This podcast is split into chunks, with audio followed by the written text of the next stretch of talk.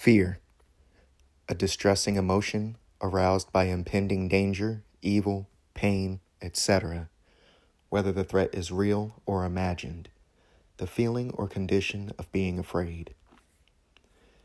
It's something you see or know it's coming, whether it is rationally realistic or not.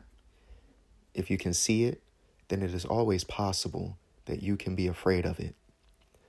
That's why people see things like vampires on television and are afraid to sleep with their neck exposed, because there's a chance that a vampire might bite them in the middle of their slumber.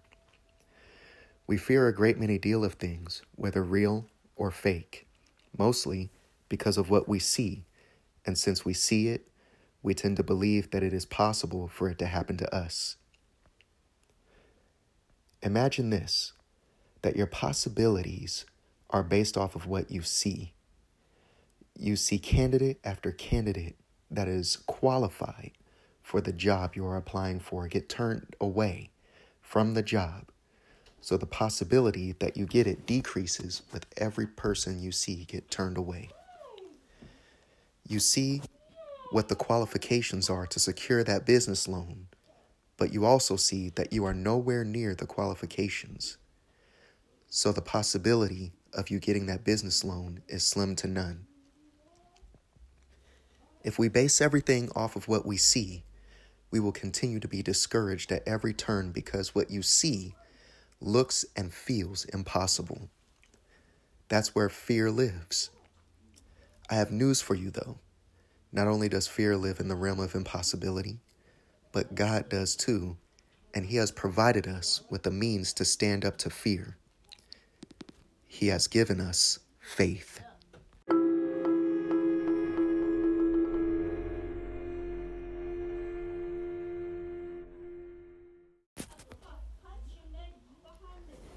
The Bible says that we, as the people of God, are to walk by faith and not by sight. Faith, defined in the scriptures, is the substance of things hoped for and the evidence of things not seen. In essence, Faith propels you to strive for those things that you cannot see despite what you actually see. Faith is never blind.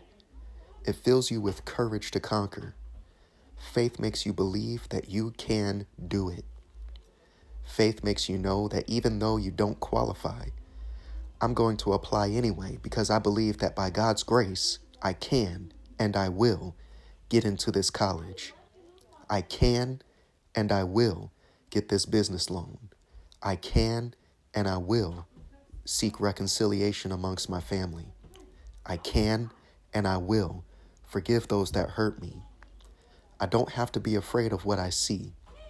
I know that fear has no chance because of my faith. Today, I want to encourage you to take a look around you.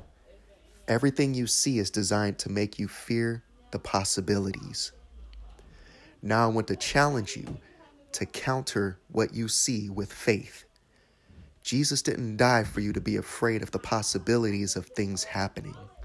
He died so that we can be free enough to be bold enough to conquer everything that is in our path. Stay encouraged.